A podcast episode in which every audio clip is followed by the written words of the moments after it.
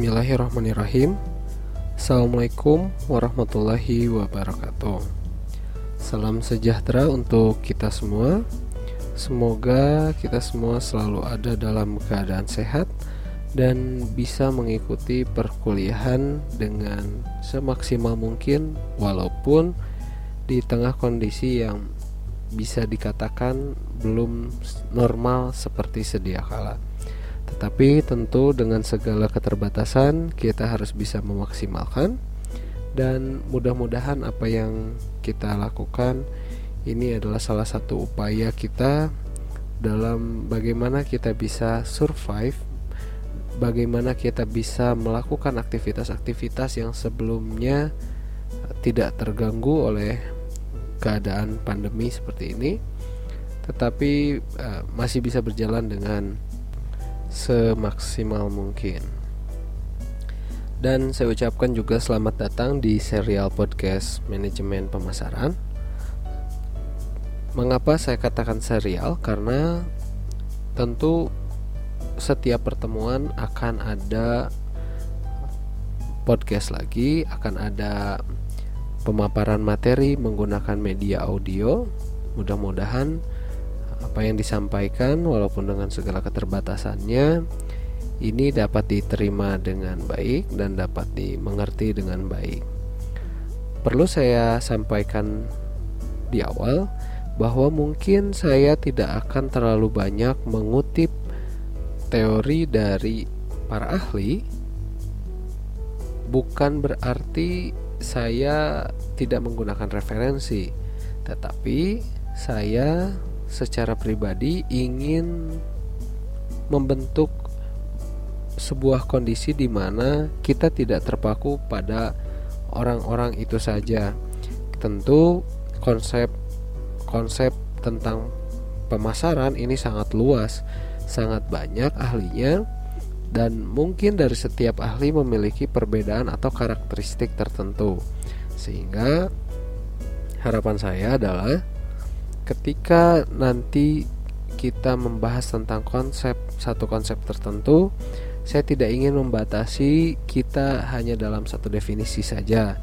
Silahkan mencari sebanyak-banyaknya silahkan untuk mengeksplorasi lebih jauh karena tentu yang disampaikan apalagi dengan keterbatasan waktu dan metode masih sangat jauh untuk dikatakan uh, sempurna oleh karena itu, harapannya adalah mahasiswa sekalian mau untuk mencari lagi, mau untuk menggali lagi, adapun yang saya sampaikan bolehlah dianggap sebagai uh, pemancing atau mungkin umpan agar kita mau mencari lebih jauh lagi.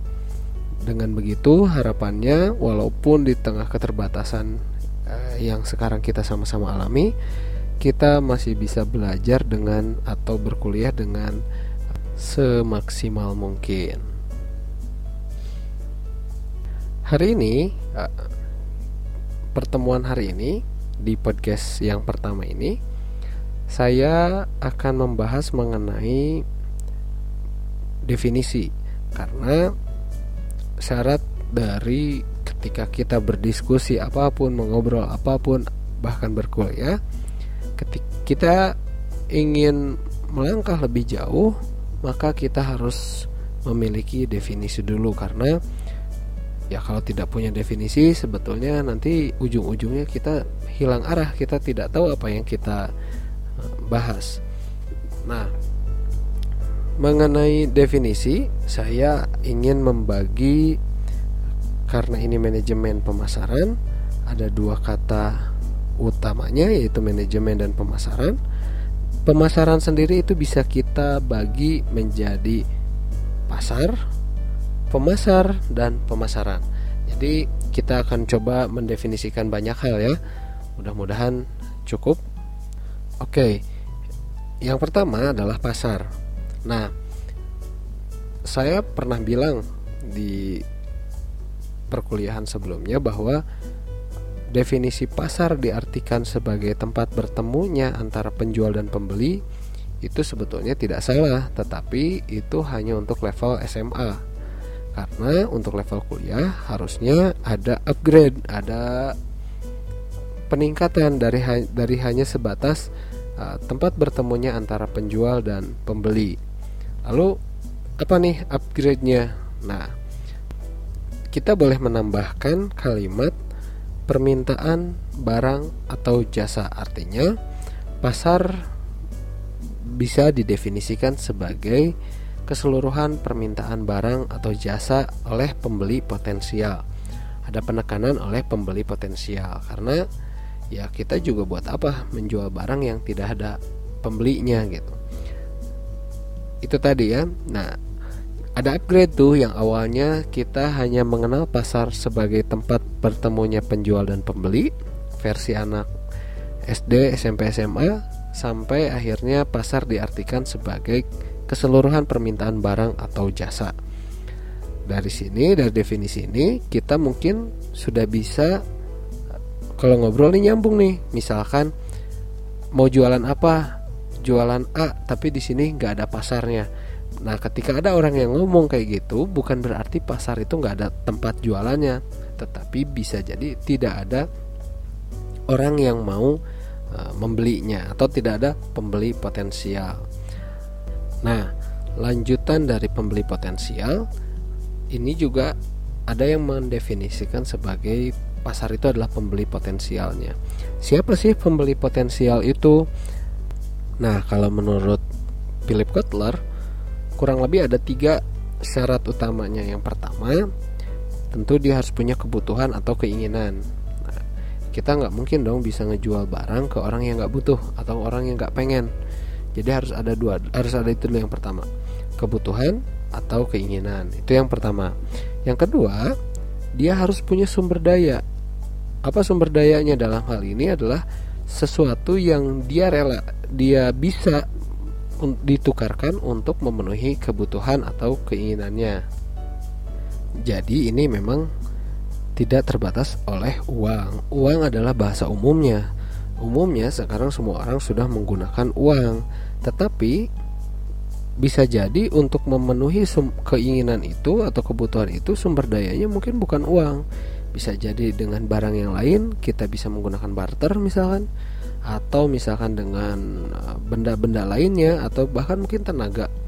Eh, kita mau dapatkan itu asal menggunakan tenaga kita gitu karena kita tidak punya uh, uang. Intinya sumber daya apa pun yang memang bisa dan dimiliki untuk mendapatkan uh, kebutuhan atau keinginan yang diinginkan gitu ya. Pertama tadi ada keinginan atau kebutuhan, yang kedua uh, dia memiliki sumber dayanya. Dan yang ketiga dia mau mengeluarkan sumber dayanya untuk mendapatkan keinginan atau kebutuhan itu. Jadi ada tuh orang yang dia punya uang tapi dia nggak mau.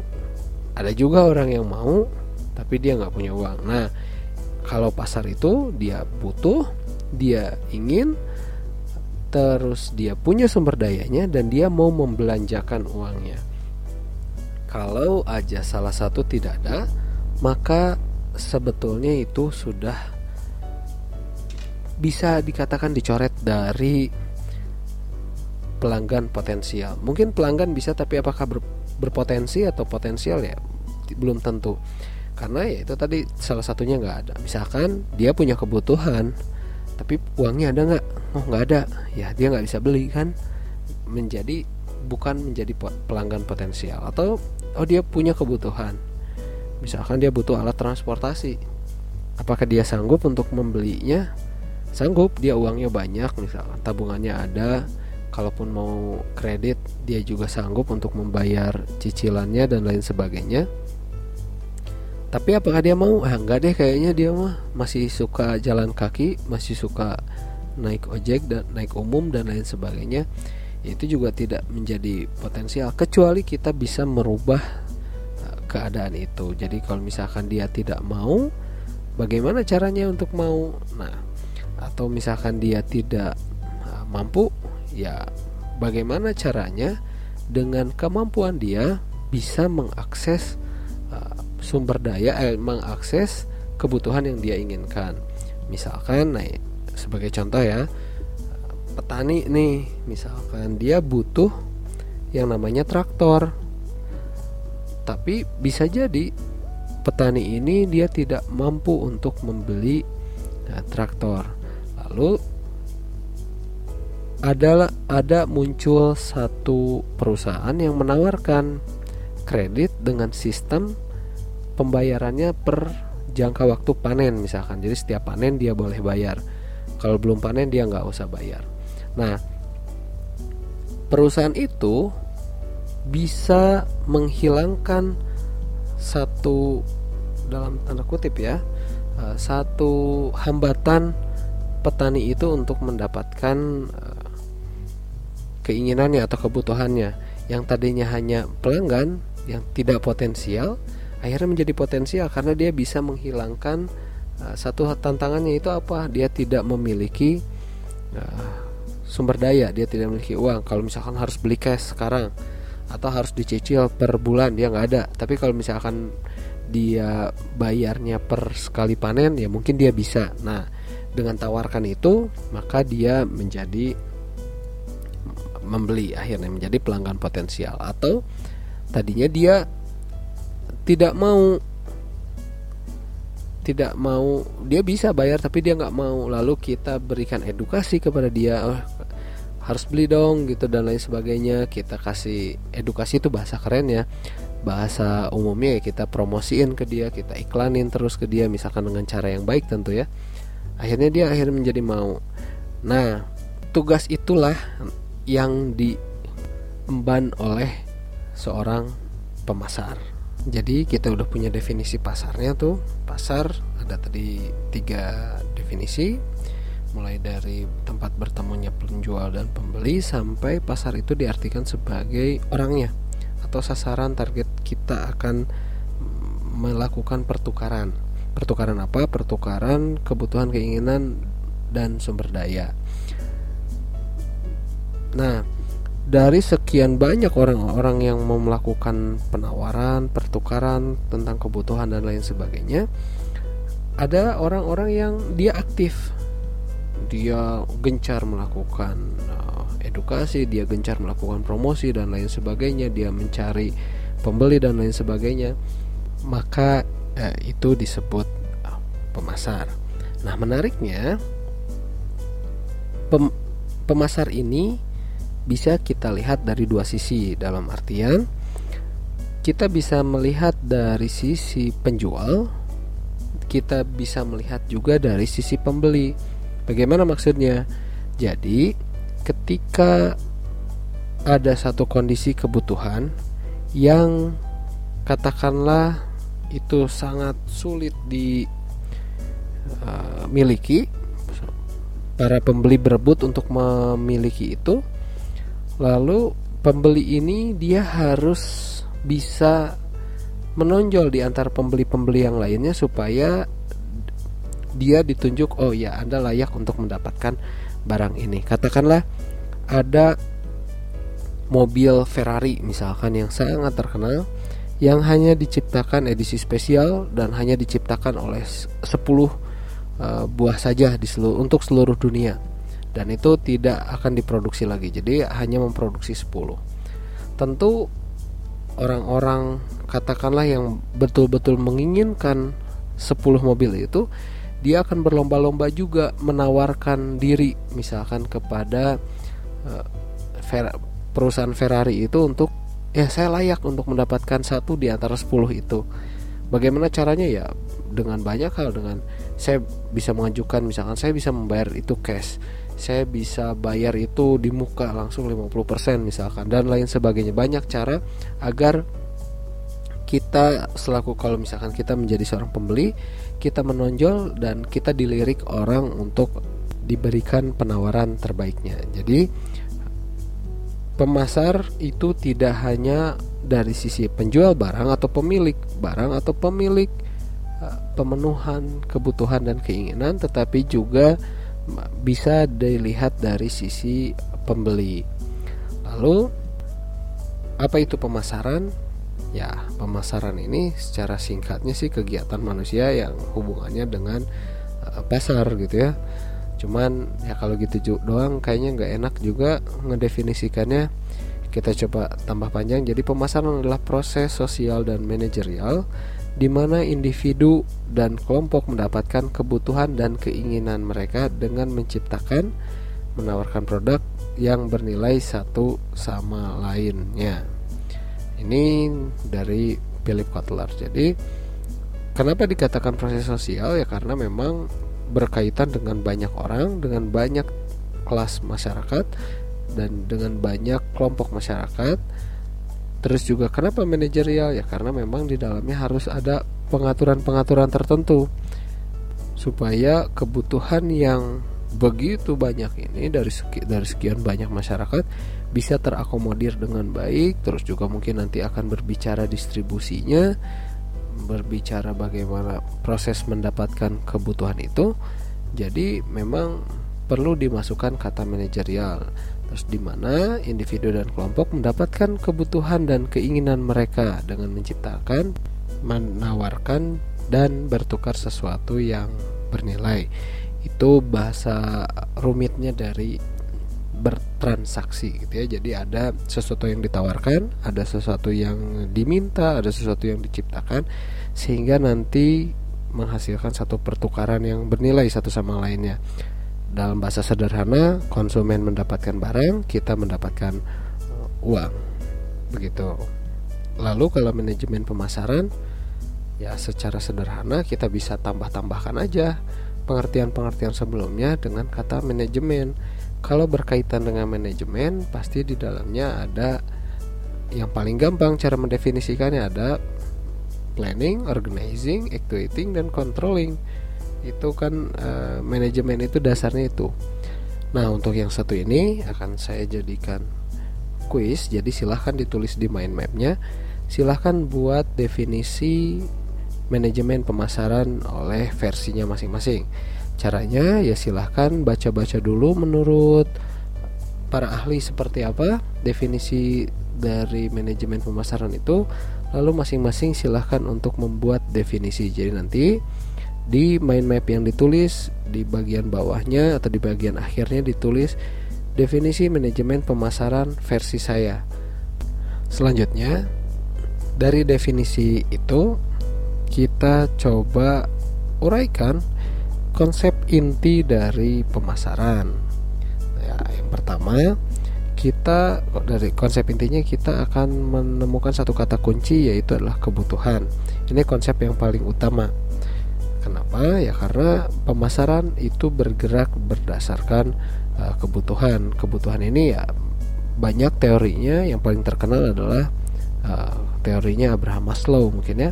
Saya juga kalau nggak salah pernah uh, menyampaikan di kelas retail tentang teori kebutuhan ini. Nah, kebutuhan ini nanti akan meningkat menjadi keinginan apa beda kebutuhan dan keinginan? Ya, kebutuhan itu sifatnya umum. Kalau keinginan dia khusus. Kebutuhan butuhnya makan. Keinginannya saya inginnya mie ayam, saya inginnya mie goreng, saya inginnya nasi goreng dan lain sebagainya. Jadi tadi muncul yang pertama adalah eh, kata kuncinya adalah kebutuhan, yang kedua adalah keinginan. Lalu dari keinginan itu akan muncul kata kunci yang ketiga adalah permintaan.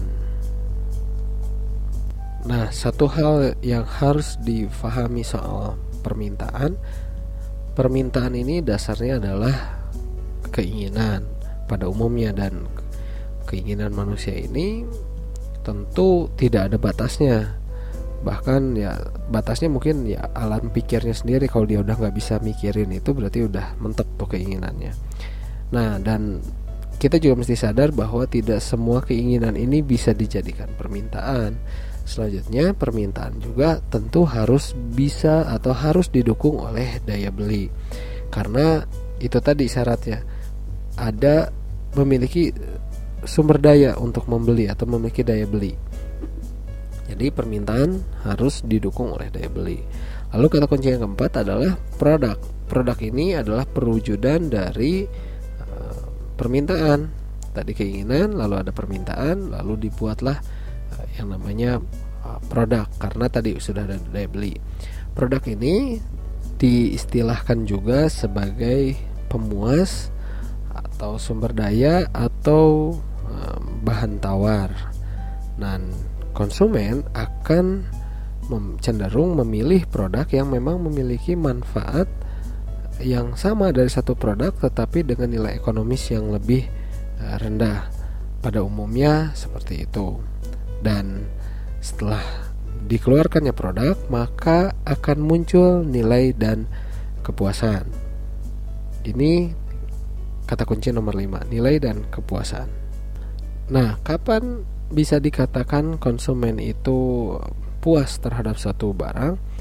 secara umum dapat diartikan sebagai berikut. Jadi kalau konsumen itu merasa bahwa produk yang dibelinya ini memenuhi harapan, maka dia akan puas. Kalau tidak memenuhi harapan, maka dia akan eh, kecewa dan tidak puas.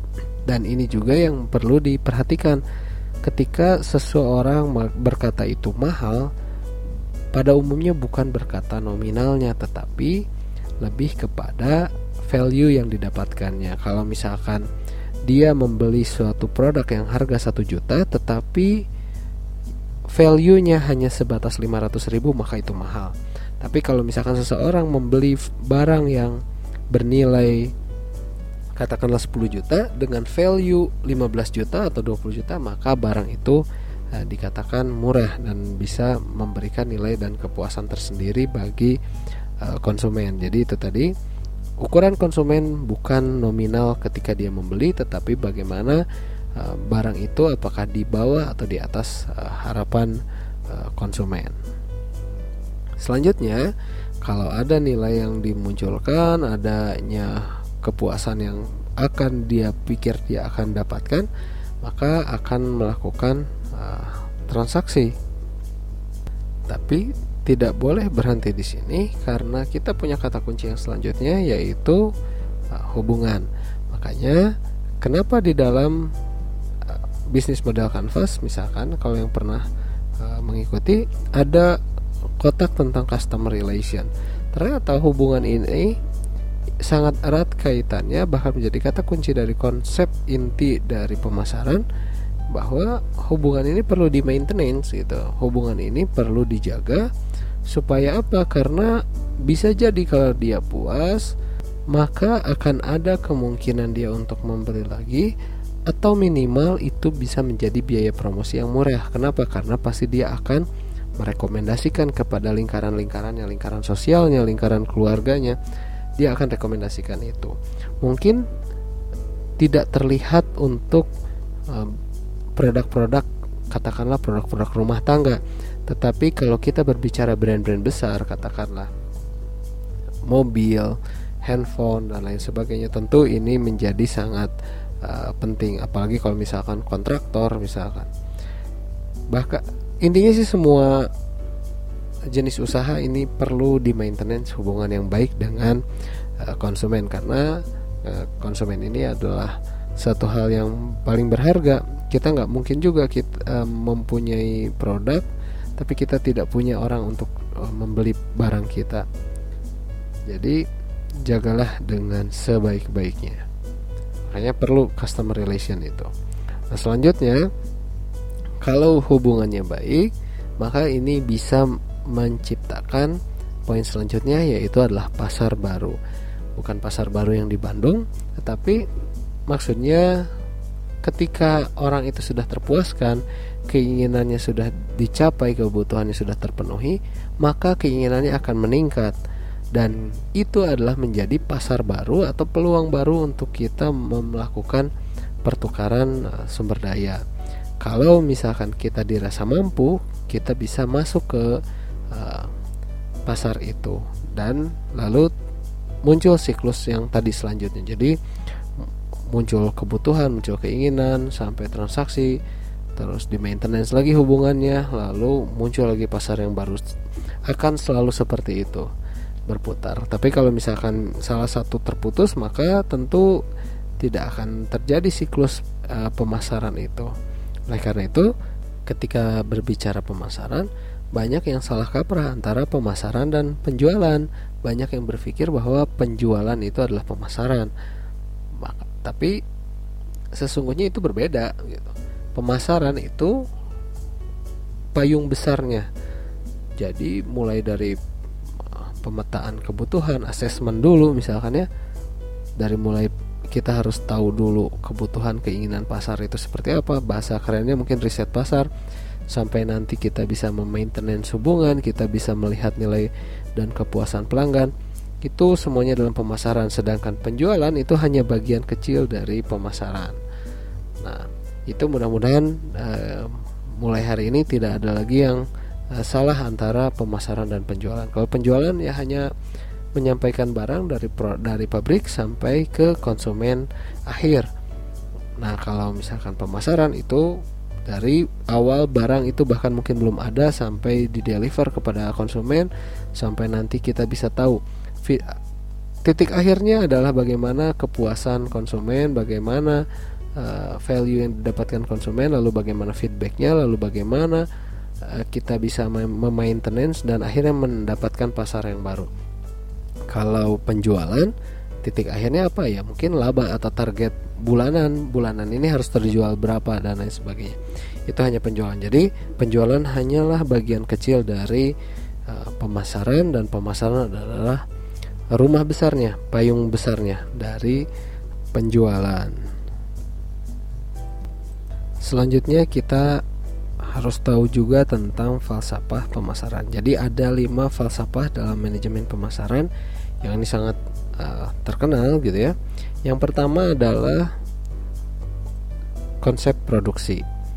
Secara sederhana nanti silahkan boleh baca ya uh, secara detailnya. Silahkan cari referensinya di media-media online atau di buku-buku mengenai pemasaran. Hanya saja secara sederhana ini diartikan uh, seperti ini, diilustrasikan seperti ini ketika kita ingin suatu barang, maka barang itu harus selalu tersedia. Kalaupun itu harus dibikin, maka saya nggak mau itu dibikinnya berlama-lama. Saya ingin sesegera mungkin dan kalau bisa harganya juga murah gitu. Pada umumnya masyarakat atau orang tuh selalu seperti itu gitu ya. Jadi barang itu harus selalu ada, udah gitu barangnya kalau karena kalau nggak ada kita kecewa udah gitu kalau harus dibikin dulu barangnya itu nggak boleh lama-lama dibikinnya sesegera mungkin dan semurah mungkin itu isu-isu utama di dalam konsep uh, produksi secara umumnya atau secara detailnya nanti silahkan baca tapi dengan bahasa yang lebih sederhana seperti itu anggaplah kita mau beli lotek misalkan. Kita tidak mau kan berlama-lama si ibu nang ngarendos bumbunya. Kita ingin sesegera mungkin. Bahkan kalau bisa mah sebelum kepikiran pengen lotek teh si loteknya udah ada gitu. Sa karena kita itu ingin uh, selalu terburu-buru untuk uh, memenuhi keinginan atau kebutuhan. Itu isunya. Jadi dalam konsep produksi ini yang harus dipikirkan adalah bagaimana menciptakan lini produksi yang efisien yang efektif juga yang bisa memenuhi keinginan dari konsumen tetapi dengan tetap bisa menekan biaya produksi serendah mungkin. Selanjutnya konsep nomor dua adalah konsep produk. Kalau tadi tentang produksi, hoyong mah cepet, hoyong langsung ayah, hoyong murah. Nah kalau konsep produk apa? Ini juga penyakit manusia pada umumnya ingin produknya yang bagus, ingin yang berkualitas, dan ingin yang murah juga. Bagaimana caranya ya? Berarti produsen harus meningkatkan uh, produksi uh, kualitas produksinya dan juga harus bisa mengefisienkan uh, biaya produksinya supaya produk yang dihasilkannya nanti produknya maksimal tapi harganya seminimal mungkin. Apa yang dibutuhkan untuk men menjadi produk terbaik banyak, bisa kinerjanya, bisa harganya yang lebih murah, bisa kita menawarkan kualitas yang lebih baik, macam-macam yang itu menjadi keunggulan bagi uh, produsen untuk menawarkan barangnya. Terus konsep nomor tiga dalam lima falsafah ini adalah konsep uh, penjualan selling konsep. Nah, apa yang utama dari selling konsep ini? Ya, tentu kita bisa melihat dari marketing mix. Salah satunya adalah promosi. Karena bagaimana mungkin penjualan bisa banyak kalau promosinya juga nggak banyak. Jadi promosi dan penjualan ini pada umumnya selalu berjalan uh, beriringan. Kalau promosinya gencar, biasanya uh, produknya juga terjual dengan gencar. Cara promosinya tergantung dengan produknya. Semakin kreatif, semakin masif, maka diharapkan hasilnya semakin uh, bagus juga. Jadi ini konsep nomor tiga. Lalu yang nomor empat adalah marketing. Jadi konsep pemasaran. Bagaimana maksudnya konsep pemasaran ini? Nah, yang menangkap keinginan pasar, yang menangkap kebutuhan pasar itu kan bukan cuma satu orang, bukan hanya satu perusahaan, bukan hanya satu organisasi, tetapi mungkin bisa lebih dari satu, bisa jadi banyak. Lalu bagaimana uh, biar kita bisa menjadi market leader? dari hal itu bagaimana kita bisa menguasai pasar ya tentu kita harus bisa melakukan uh, produksi kita harus bisa menangkap kebutuhan itu untuk dirubah menjadi suatu produk dengan seefisien mungkin atau paling tidak lebih efisien dan lebih bagus daripada pesaing kita sehingga walaupun banyak orang yang menawarkan tetapi tetap produk kita yang paling menonjol. Dan yang kelima adalah konsep pemasaran berwawasan sosial. Nah, ini mungkin banyak orang yang mengartikan juga sebagai social entrepreneur dan lain sebagainya. Pada dasarnya kita atau perusahaan itu hidup di masyarakat. Masyarakatnya sejahtera, maka akan berimplikasi pada kesejahteraan organisasi itu sendiri. Caranya bisa banyak. Yang paling mudah misalkan dengan adanya CSR atau Corporate Social Responsibility. Bagaimana uh, perusahaan membangun uh, kesejahteraan untuk masyarakat dengan berbagai cara. Atau bahkan dengan hal yang sederhana misalkan kita tahu isu kantong plastik. Lalu kita membuat sebuah gerakan di mana misalkan produk kita mengurangi penggunaan bahan plastik atau bahkan menggunakan plastik yang didaur ulang sehingga isu-isu sampah plastik bisa diminimalisir.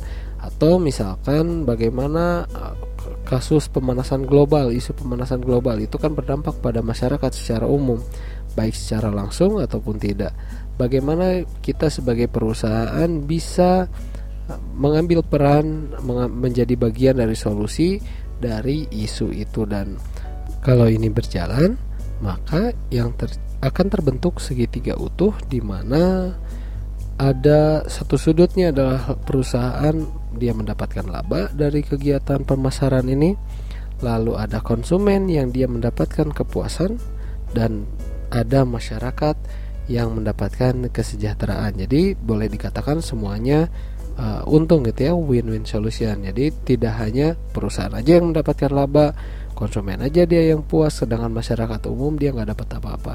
Tapi dengan konsep pemasaran berwawasan sosial ini diharapkan semua orang mendapatkan kesejahteraannya masing-masing. Demikian yang bisa saya sampaikan di serial podcast yang pertama ini tentu masih banyak yang harus digali, yang harus dieksplorasi lebih jauh lagi mengenai uh, definisi, mengenai falsafah ini, dan uh, tentu juga masih banyak yang bisa didiskusikan. Oleh karena itu, silahkan jika ada yang ingin didiskusikan. Terima kasih telah mendengarkan pemaparan hari ini. Mudah-mudahan apa yang disampaikan dapat difahami dan dapat dimengerti dengan mudah. Mohon maaf apabila ada kalimat yang kurang berkenan. Sampai jumpa di pertemuan selanjutnya dan semoga kita selalu sehat. Wassalamualaikum warahmatullahi wabarakatuh.